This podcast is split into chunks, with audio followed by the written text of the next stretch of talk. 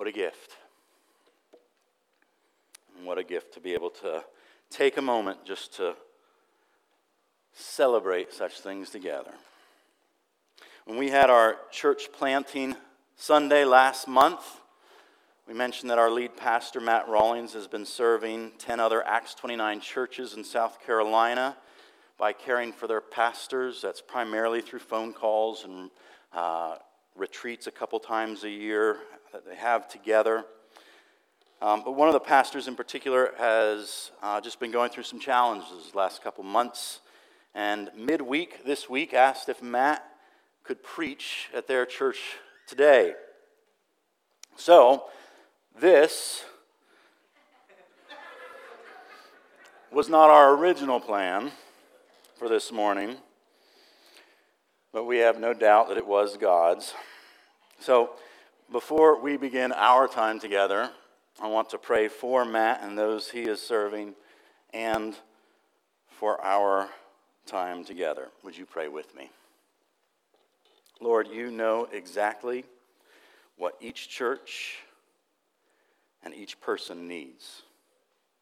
I pray that you would use Matt to encourage and strengthen today, to clarify and build on your sure foundation. Folks there don't need Matt, they need more of you. Would you make your presence known among them? And would you do the same here? Because we need you just as much. Oh, we pray in your great name, Jesus. Amen.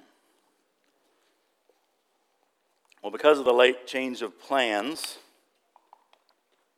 uh, I ended up talking to the uh, guys yesterday about football at the men's breakfast so I could move the message I was originally planning to share with them to today. That's why we're not back in 2 Peter this morning. We'll pick that up again when I speak in two weeks. This morning, you can begin to open your Bibles to Exodus chapter 33. I want us to ask this question what is the distinguishing mark of today's church?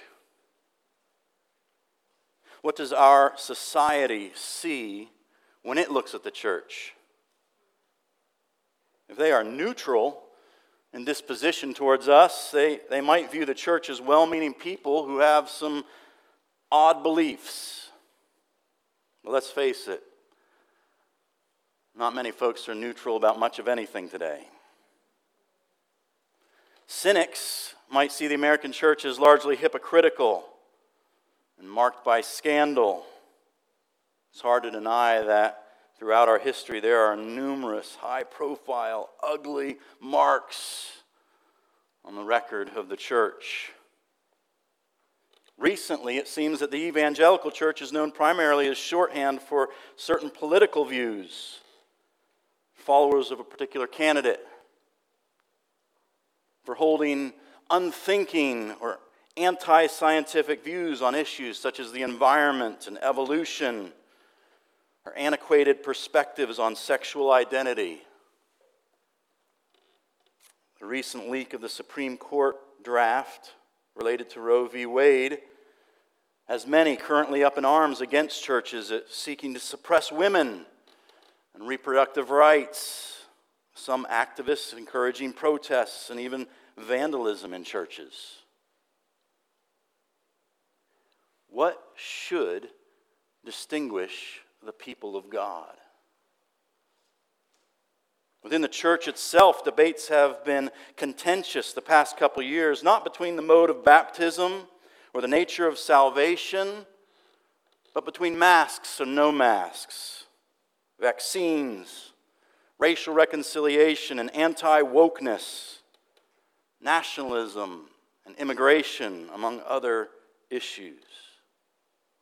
Sadly, church historian Mark Noll has accurately noted much of what is distinctive about American evangelicalism today is not essential to Christianity. The church should stand out. It should be distinct from the rest of society. Our mission is not one of popularity or even necessarily respect in the culture or power in the government.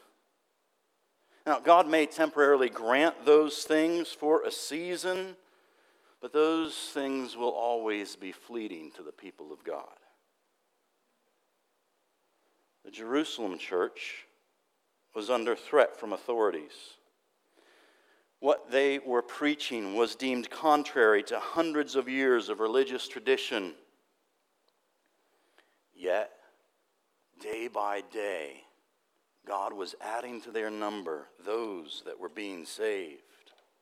Was it not because, as Paul stated in 1 Corinthians 14, that the church was recognized as a people of whom it could be declared, God is really among you? I want to consider that as a distinguishing mark of God's people by looking at a much earlier example this morning. Let us begin reading at the beginning of Exodus chapter 13. The Lord said to Moses, Depart, go up from here, you and the people whom you have brought up out of the land of Egypt, to the land of which I swore to Abraham, Isaac, and Jacob, saying, To your offspring I will give it. I will send an angel before you. And I will drive out the Canaanites, the Amorites, the Hittites, the Perizzites, the Hivites, and the Jebusites. Go up to a land flowing with milk and honey. But I will not go up with you. I will not go up among you, lest I consume you on the way, for you are a stiff necked people.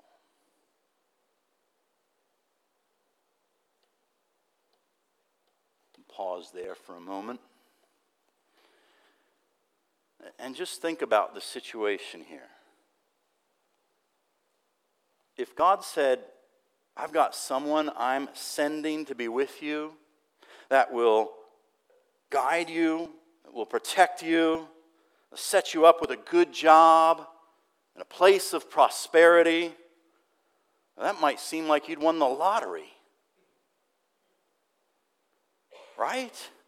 I mean, if God promised an angel would lead you, that would seem like a pretty amazing deal, wouldn't it? Especially if we're aware of the context this is taking place in.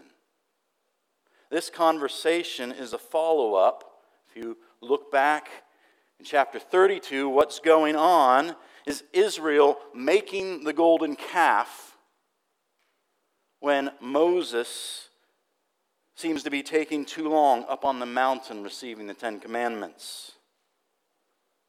The offer of an angel to lead and guide is generous anytime but especially when God could have just as easily said, That's it.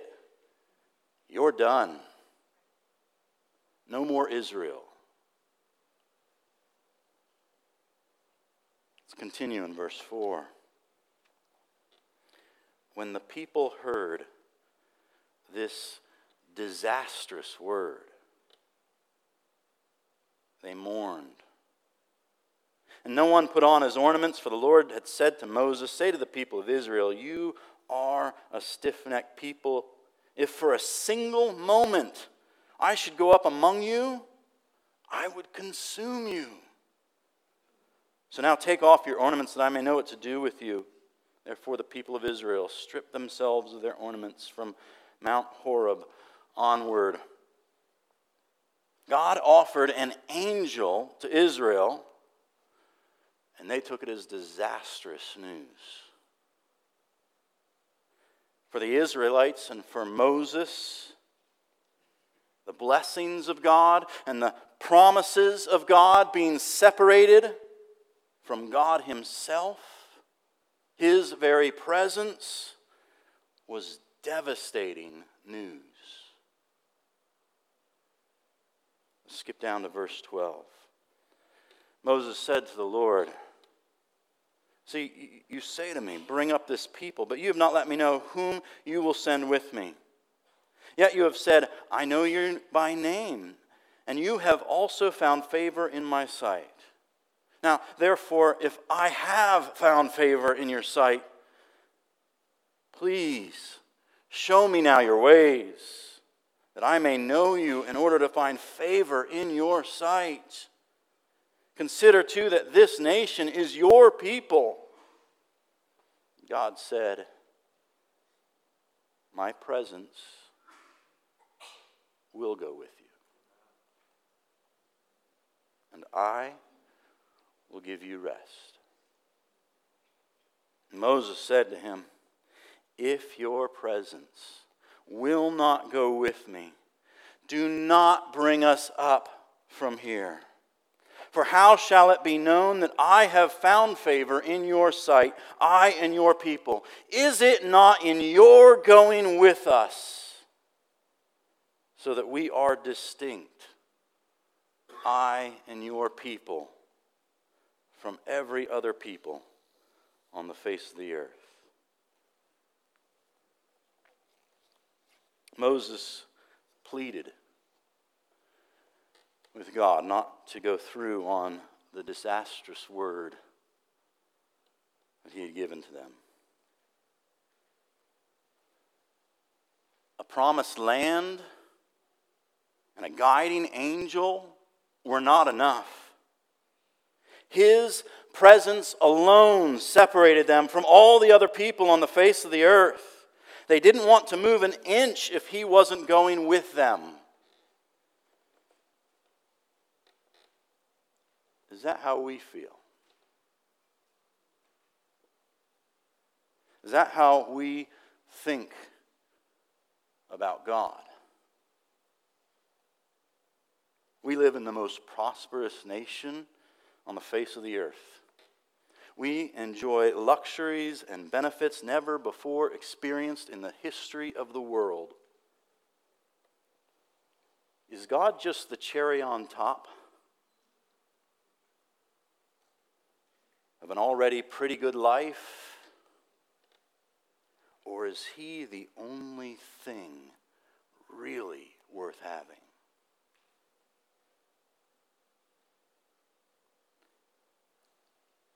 Do we even care if we meet with God when we gather? Are we just hoping for something helpful or inspirational for our week? To feel a little better coming out than we did coming in? Worse, are, are we just putting in time? That's what we do on Sundays till lunchtime. Putting in time so God will love us, other people might think well of us is gathering together a spiritual activity or just a bunch of us meeting up at the same place and time. Moses said, Is it not your going with us that makes us distinct? Distinct from every other people on the face of the earth. Now, this is a nation that God has already rescued, freeing them from 400 years of slavery in Egypt. He's still promising them a land filled with milk and honey. Moses isn't asking for salvation here. God has already rescued them.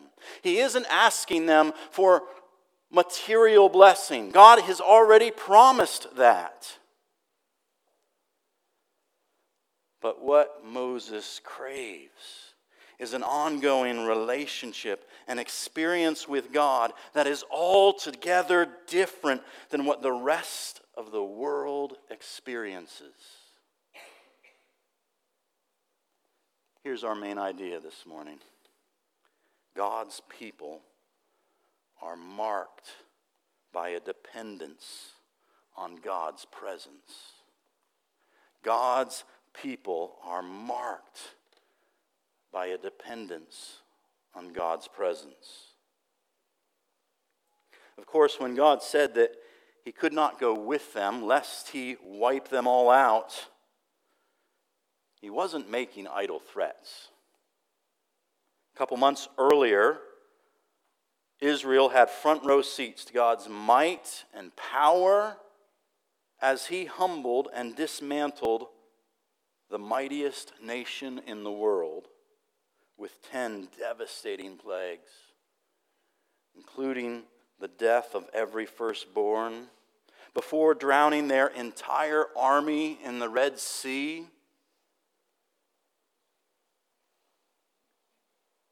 This ungrateful, grumbling, calf making nation deserved no better.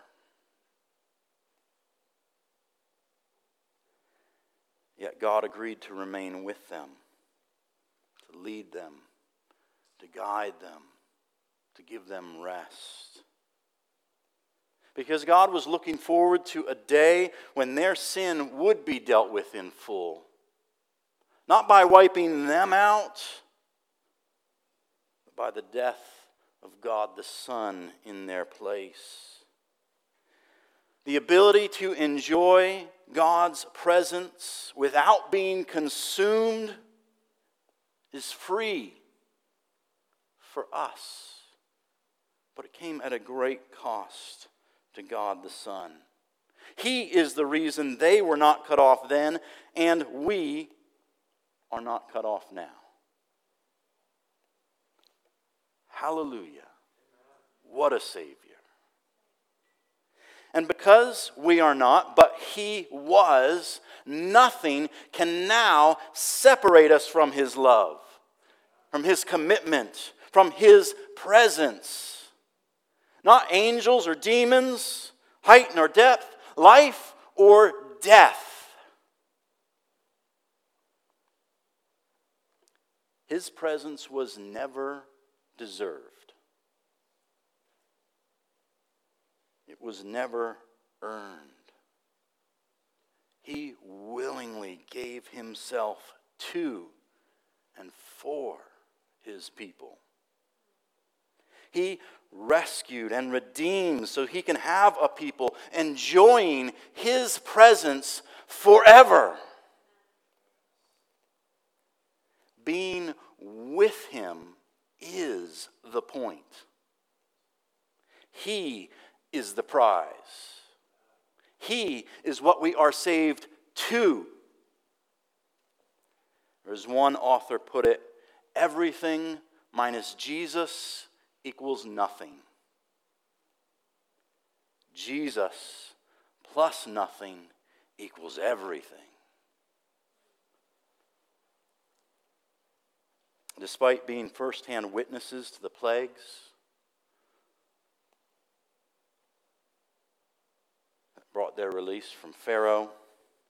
Personally walking on dry ground through the Red Sea, getting their daily sustenance from this heavenly bread, manna. You and I experience a greater intimacy and depth with God, God with us, than any of them ever knew. A cloud led them by day, but he didn't dwell within each of them. He empowered a couple of craftsmen to construct the tabernacle, but not each person in their daily lives or for the building of the entire community. God spoke to Moses, and then Moses passed on his message to the people.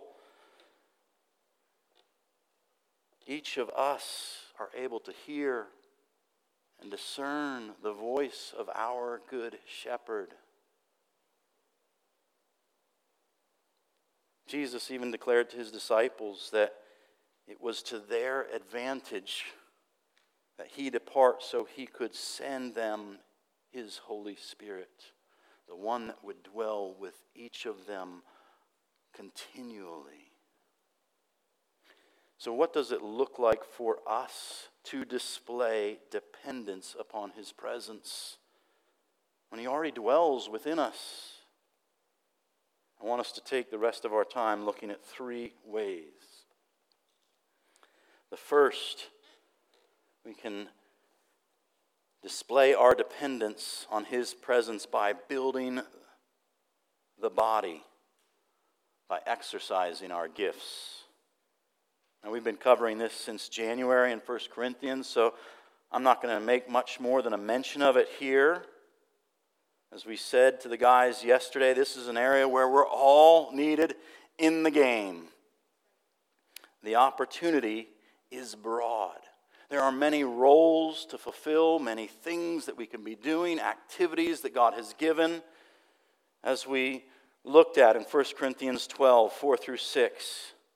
Now, there are varieties of gifts, but the same Spirit. There are varieties of service, but the same Lord. There are varieties of activities, but it is the same God who empowers them all in everyone. His gifts at work in us and through us put His presence on display. That others might say, God really is among you. Shouldn't we be eager for such a testimony? Spiritual gifts are from the Spirit. Spiritual gifts aren't about us showing off, they're about us showing off God at work among us.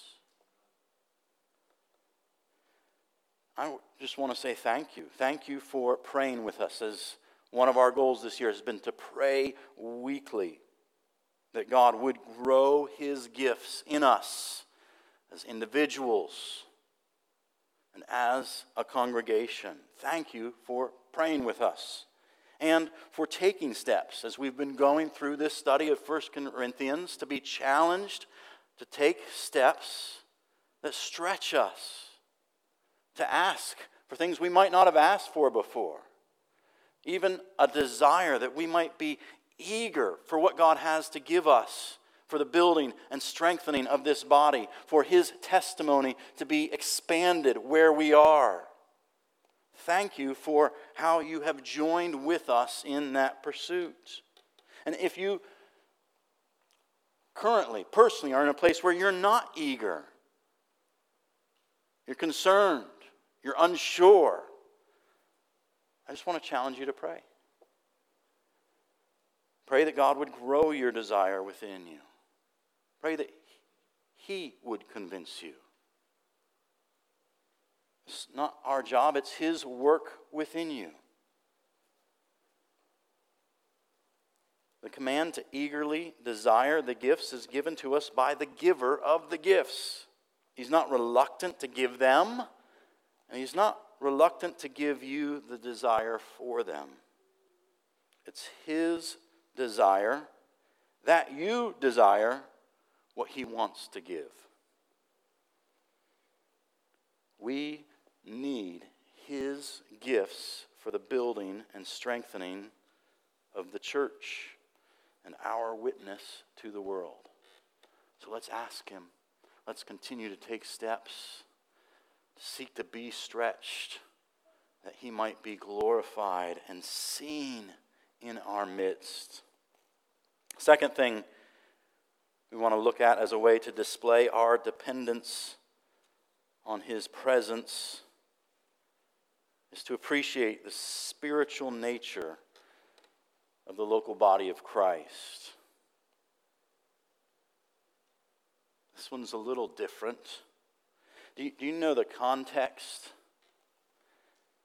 of Paul's command, do not grieve the Holy Spirit of God? It's in the midst of commands regarding how to relate to one another within the body. Let's read in Ephesians 4, verses 29 through 32. Let no corrupting talk come out of your mouths, but only such as, good, as is good for building up, as fits the occasion, that it may give grace to those who hear. And do not grieve the Holy Spirit of God by whom you were sealed for the day of redemption? How would we grieve him? Let all bitterness and wrath and anger and clamor and slander be put away from you, along with all malice. Be kind to one another, tenderhearted, forgiving one another, as God in Christ forgave you. What grieves the Spirit? Well, according to the context, it's our sin against one another. Corrupting talk, bitterness, wrath, anger, clamor, slander, malice, all these sins are directed at an object, another brother or sister in Christ. It should not be so. Why is poor treatment against one another such an affront to the Holy Spirit? If we look a couple chapters earlier, we have our answer Ephesians 2, verses 18 through 22. For through him we both have access in one spirit to the Father.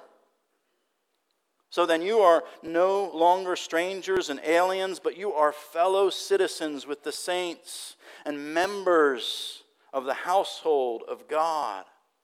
Built on the foundation of the apostles and prophets, Christ Jesus himself being the cornerstone, in whom the whole structure being joined together grows into a holy temple in the Lord. In him, you also are being built together into a dwelling place for God by the Spirit.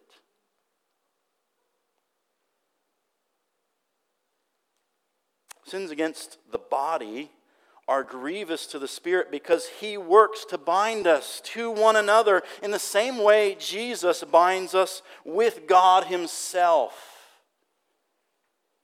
making us one with Him and with one another.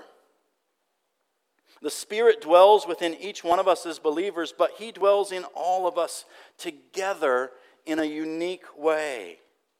How we view and treat one another matters because we are being built together into a dwelling place for God by His Spirit. So, strife within the body is particularly grievous to His Holy Spirit.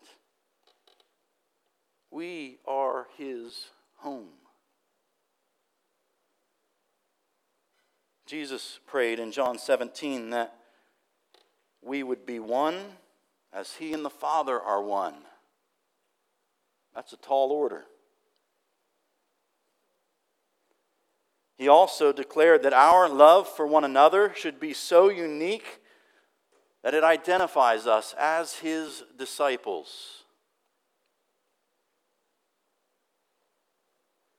The Spirit is actively working to bring Jesus' prayer about as he works in and through each of us. Thank you for the many ways you demonstrate His love in your relationships. Thank you for the ways that, as we heard again testified this morning, you greet and welcome and are generous one to another, putting His presence, His activity on display as we come together. May we always consider sacred what God considers sacred. May we value and protect this community that He has chosen to make His home. Third thing we want to look at this morning is to recognize and celebrate God's everyday work.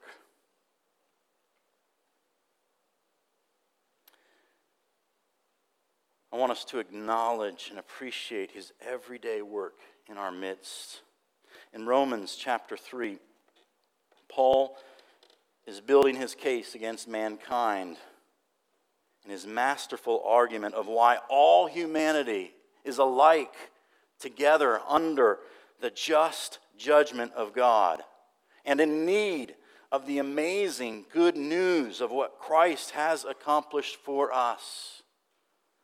The first three chapters are just painting a picture of how Jew and Gentile alike are under judgment with the only remedy of Christ who has come for us.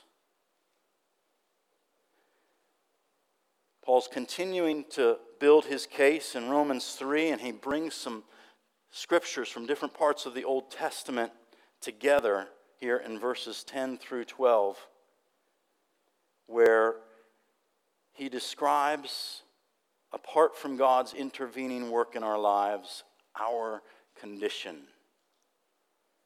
As it is written, none is righteous. No, not one. No one understands. No one seeks for God. All have turned aside. Together they have become worthless. No one does good, not even one. What do we bring to the table spiritually? None is righteous. No one understands. No one seeks for God. No one does good. Not even one. So, if we do any good, seek for God, understand any spiritual thing rightly, gain any righteousness, how do we do it? only by the Spirit of God at work. The counselor that leads us into all truth, who convicts the world of sin, makes us spiritually alive, applies Christ's work to us, comforts and corrects us, empowering us for good works. Love, joy, peace, patience, kindness, goodness faithfulness, gentleness, self control. They might seem like ordinary attributes, but Paul points out in Galatians 5 that each of these are the products of his activity in our lives. How did Jesus say it in John 15 5? I am the vine, you are the branches. Whoever abides in me and I in him, he it is that bears much fruit.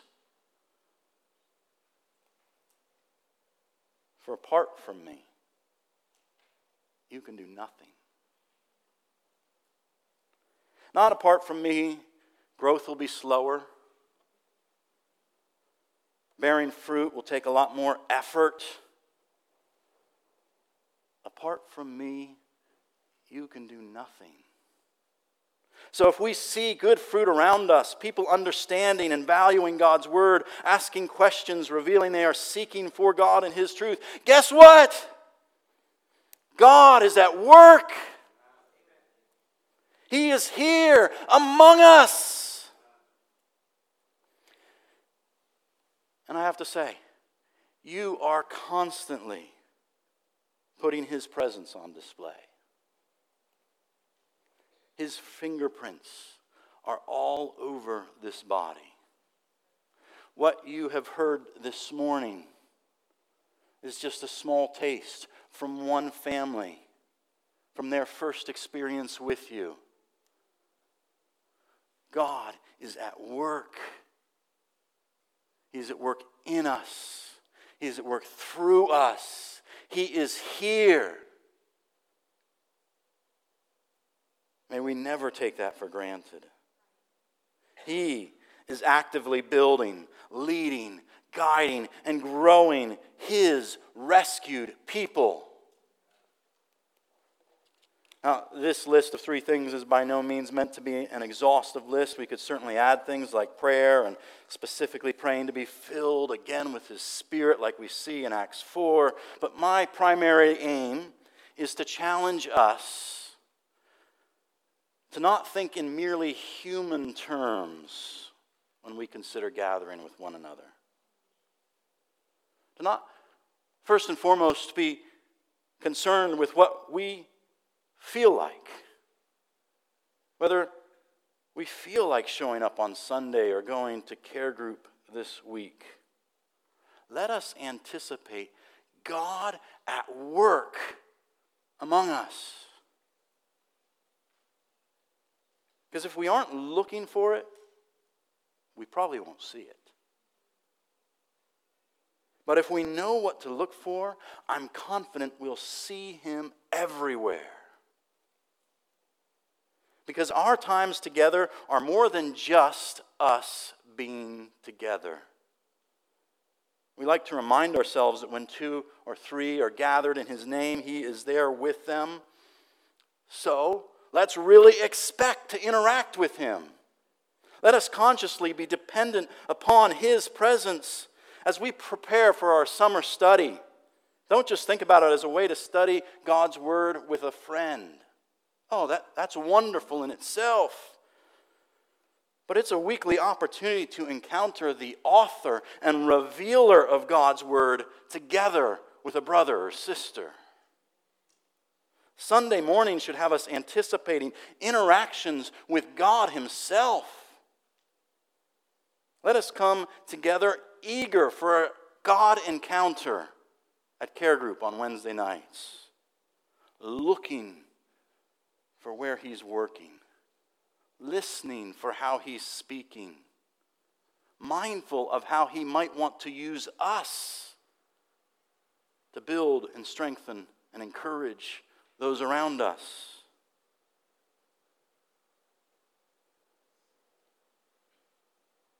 Is our God real?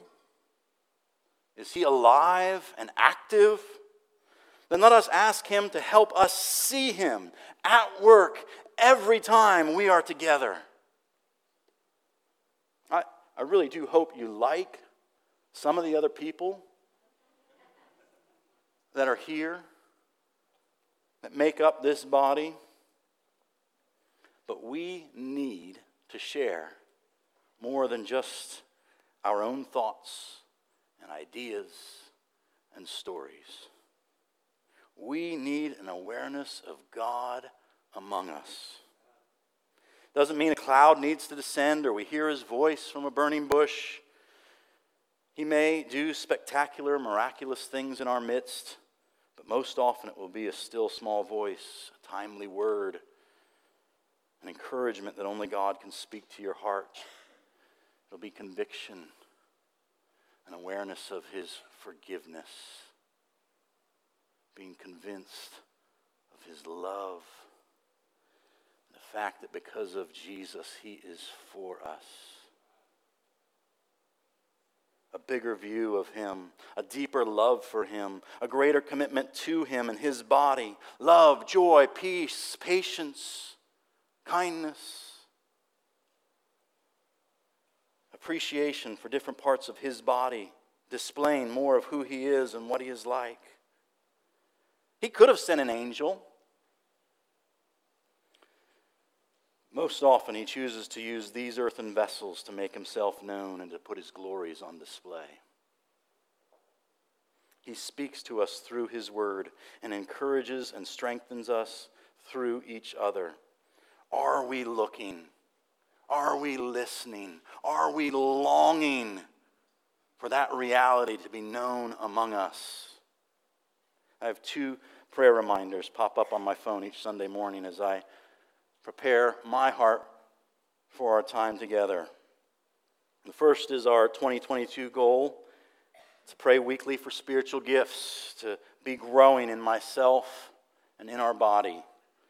The second is a reminder to come hungry for God's presence, eager to see His activity, to look for Him at work. Because if I'm not looking, I usually don't see. I don't celebrate. I don't give credit where credit is due.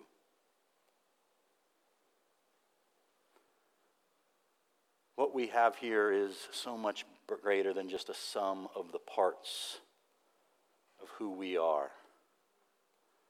What we are is a people where God is among us.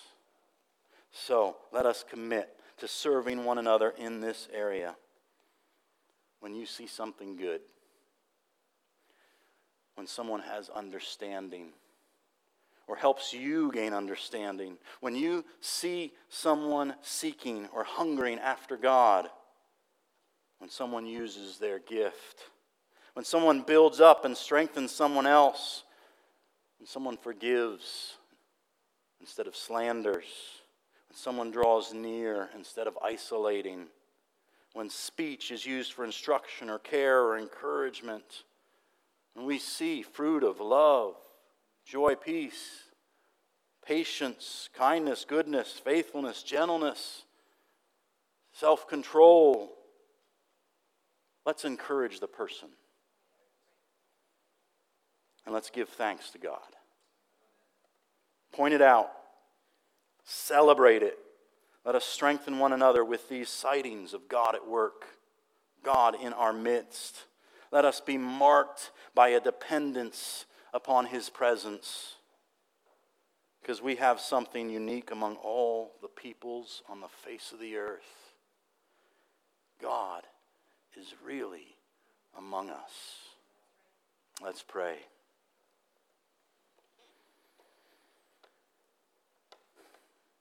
Lord, when Peter made his good confession of you, that you were the Christ, the Son of God, you declared, Flesh and blood has not revealed this to you, Simon, but my Father in heaven. May we likewise be looking for and celebrating your presence and activity among us. Lord, we need you. Would you give us eyes to see? And would you give us hearts to respond and to celebrate? For our encouraging and strengthening, for the lost around us that need to see you, and for your glory, we pray this. Amen. Amen. Well, thank you. Thank you for how you do put him on display. Would God help us to grow in our awareness, to grow in our anticipation, to grow in our celebration of his work among us day by day, that we might glorify him more. Thank those who have served us in Grace Kids.